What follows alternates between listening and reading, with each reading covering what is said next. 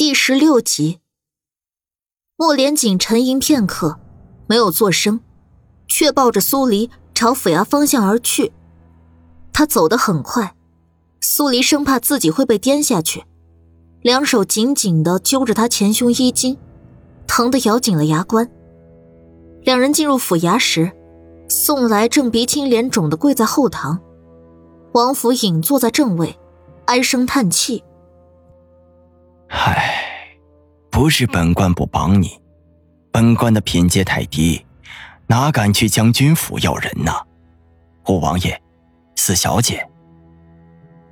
宋来顺着王全安的视线，扭身回头看，当看到苏黎血迹斑斑的由墨莲紧抱着时，他心底的情绪五味杂陈。宋来，谁打你了？苏黎问道。我送来去将军府救四小姐，被将军府的下人打了出来。王全安替送来把话说完，然后担忧的起身。五王爷，先带四小姐去偏房，本官这边派人去请大夫过来。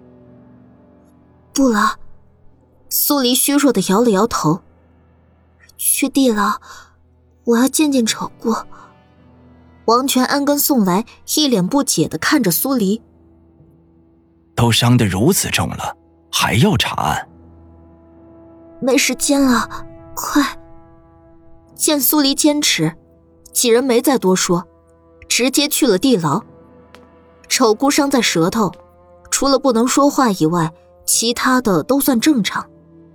莫连锦一直抱着苏黎，还在品着他刚才出口的四个字。没时间了，为什么会是没时间了？苏黎顾不上莫连锦审视的目光，他偏头跟丑姑四目相对。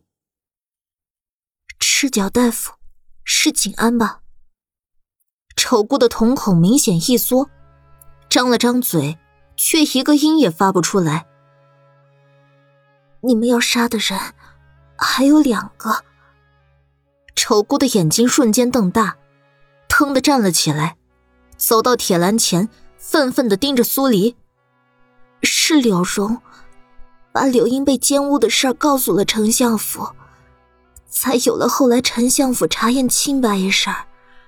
柳英一定苦苦的哀求过左少臣，不要将此事公诸于众，但左少臣拒绝了他，才有了柳英被进猪笼之事。丑姑的手。紧紧抓着铁栏，一双恨意满满的眼中溢满了泪水。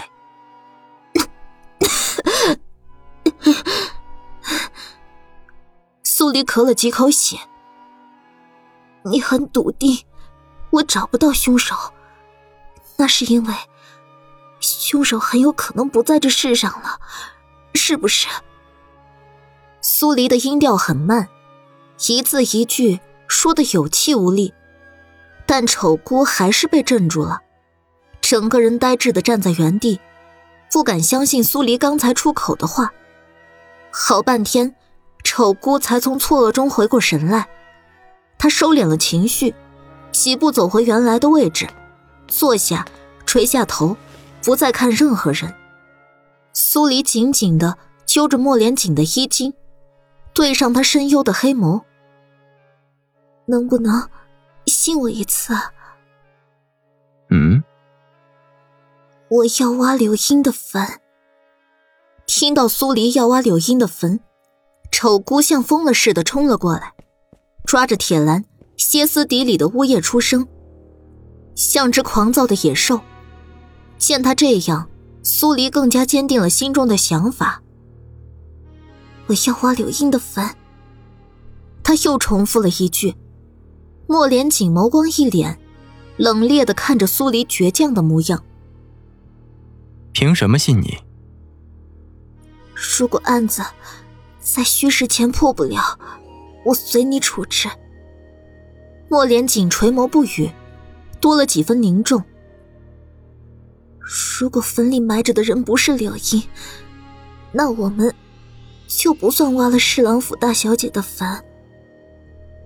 若是没有如果，苏黎咬了咬唇，若是没有如果，所有的过我来背。莫连锦突然俯身逼近他，在他的耳边低语：“本王要你答应，无偿替本王办一件事。”苏黎的眸光闪了闪：“什么事儿？”待时机成熟了，本王自然会说。苏黎微微蹙眉。他很讨厌这种未知的事儿，但眼下他没有别的办法了。好，只要不危及我的性命，不违背我做人的原则，我答应你。但今晚，不管我要做什么，你都得随我。莫连锦低低一笑，眉梢染上一层揶揄：“你就不怕本王要你入府为妾？”反正我也没人要了，你能看得上我，我怕什么？苏黎摆出一副死猪不怕开水烫的模样，莫连锦立即索然无味的直起腰。王全安，按苏黎说的去准备。王全安诧异的开口：“这秘密行事，若出了事，本王担着。”莫连锦的语气一冷。王全安不再二话，转身离开地牢，去安排人马。丑姑还在晃着铁栏，苏黎最后看向他的时候，他眼里蕴满泪水，扑通一声跪倒在地，可怖的脸上全是哀求之意。苏黎抿了抿发白的唇，我知道他无辜可怜，可错便错在，你们用错了报仇的方式。不该走上这条极端的路。两人从地牢里出来，王全安已经备好了马车。莫连锦刚把苏黎送上马车，一个官差便匆匆来报：“王爷，府尹大人，凶手抓住了。”几人一惊，王全安率先问出声：“细细说来，属下等人是在侍郎府外抓到他的，他身上有匕首。”换洗的衣服，以及一颗珠心。苏黎虚弱的掀开车帘，开口道：“应该是景安要对柳荣下手。王府尹，你抓紧审他，问出另一名女性凶手的所在。我与五王爷去挖坟。”王全安得到莫连锦的点头同意后，随官差而去。莫连锦上了马车。宋来与另一名官差负责赶马车，其余官差骑马前往。一路上，苏黎数次让宋来再快一点离八点只剩下一个多小时了，他一定要活下去。莫连锦一言不发地坐在外侧，审视着急于破案的苏黎。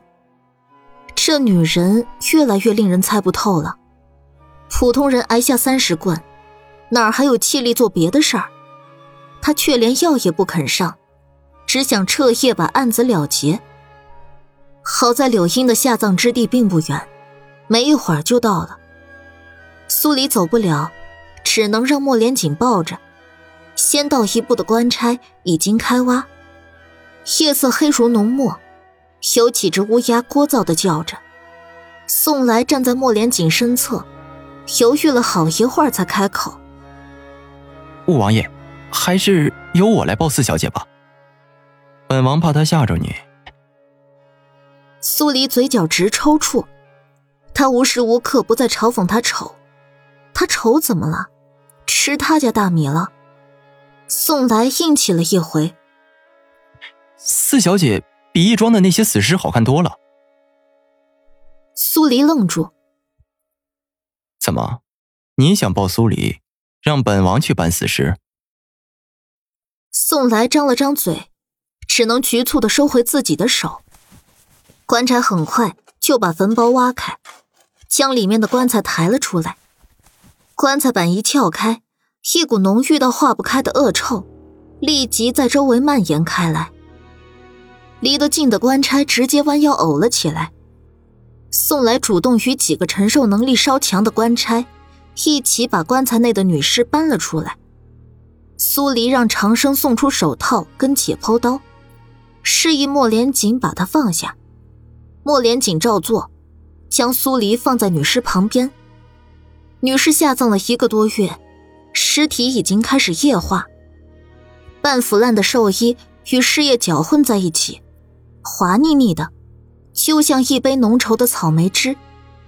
苏黎深吸了口气，压下头晕目眩的感觉，戴上手套，利索的把女尸的喉部切开。宋来站在一侧，仔细看着苏黎的动作以及手法。苏黎将女尸的整个呼吸道切开，摊平，仔细观察里面是否有异物，然而，并没有。她不是柳英。为何？莫连锦与宋来同时反问。溺死之人，在溺死的过程中，会呛水、吸入细沙、水草等水中异物。然而，这具女尸的呼吸道内，并没有任何异物。由此可见，她并非溺死，而是在死后被放入水中泡过的。移花接木。莫连锦眯了眯眼。苏黎点点头，咳了几声，才脱下手套，将东西送进了系统商店。既然确定了女尸不是柳英，那就说明真正的柳英还活着，很有可能就是在陈八身上留下指甲之人。这样一来，所有的线索就对上了。莫连锦忽略掉他满身的尸液，重新将他抱起。现在去哪儿？回府衙。一行人回到府衙，那具女尸也被抬了回来。王全安还在地牢中审问景安。莫连锦抱着苏黎过去的时候，景安虽然受了重刑，但却一个字也没说。眼看着离八点只剩下不到一个小时，苏黎急火攻心，又呕了几口血。勉强止住，看着地上奄奄一息的景安。埋在坟里的女尸，压根不是柳英。我们已经知道了她没死，她在哪儿？景安冷冷的笑了起来。你们永远都不会寻到她。你下药，她剜心，你被抓时，她一定就在暗处看着。是，我与他说好了，我若是被抓，他便离开，再也不回都城。哈哈哈！景安笑得更癫狂了，苏黎反而冷静了下来。他闭上眼，把自己想象成柳英。如果他是柳英，把大部分该杀的仇人都杀了之后，会去哪儿？直接离开，见一见父母。还是，苏黎蓦地睁开眼，看向宋来。宋来，你快随王府尹去丞相府。景安被抓时，他应当就在附近。杀不了柳荣，他一定会去杀左少臣。苏黎喘了口气，继续道：“去了丞相府后，就算左少臣暂时没有中毒的迹象，也要强扣他的喉咙，虚脱。”是。景安浑身一僵，笑容戛然而止。宋来与王福英领着人，浩浩荡荡的离开府衙，按照苏黎说的去了丞相府。苏黎趴在软榻上，目不转睛的盯着大门。一定要找到刘英，不要再死人了。只有参与犯罪的所有人认罪了，案子才算破。有了生命值，长生才能把致命的鸠毒转换。莫连锦向暗卫拿了金疮药，在返回来时，正巧看到了这样一幅画面。他那双会发光的眸子里，掺杂着各种复杂的情绪，在眸底，他还看到了丝丝绝望。急着破案，到底对这女人意味着什么？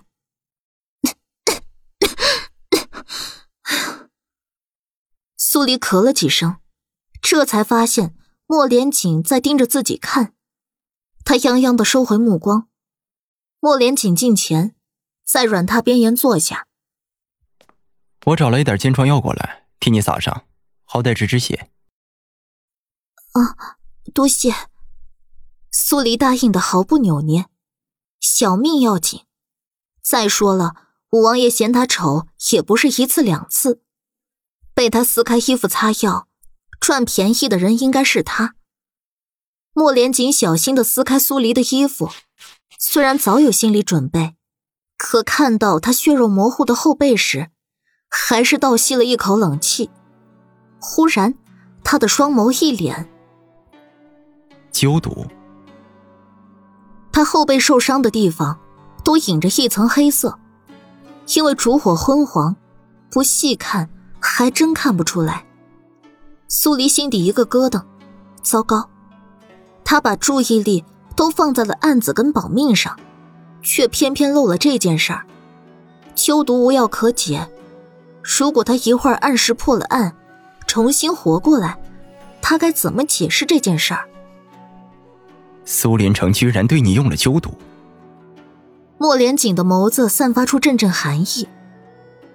好算计！鸠毒令人迅速致死，人死之后，中毒迹象跟着消失，查无所查。只是，这女人居然还未死。他用他的鸠毒。我用我母亲留下的保命丸保命。苏黎再次把原主母亲搬了出来。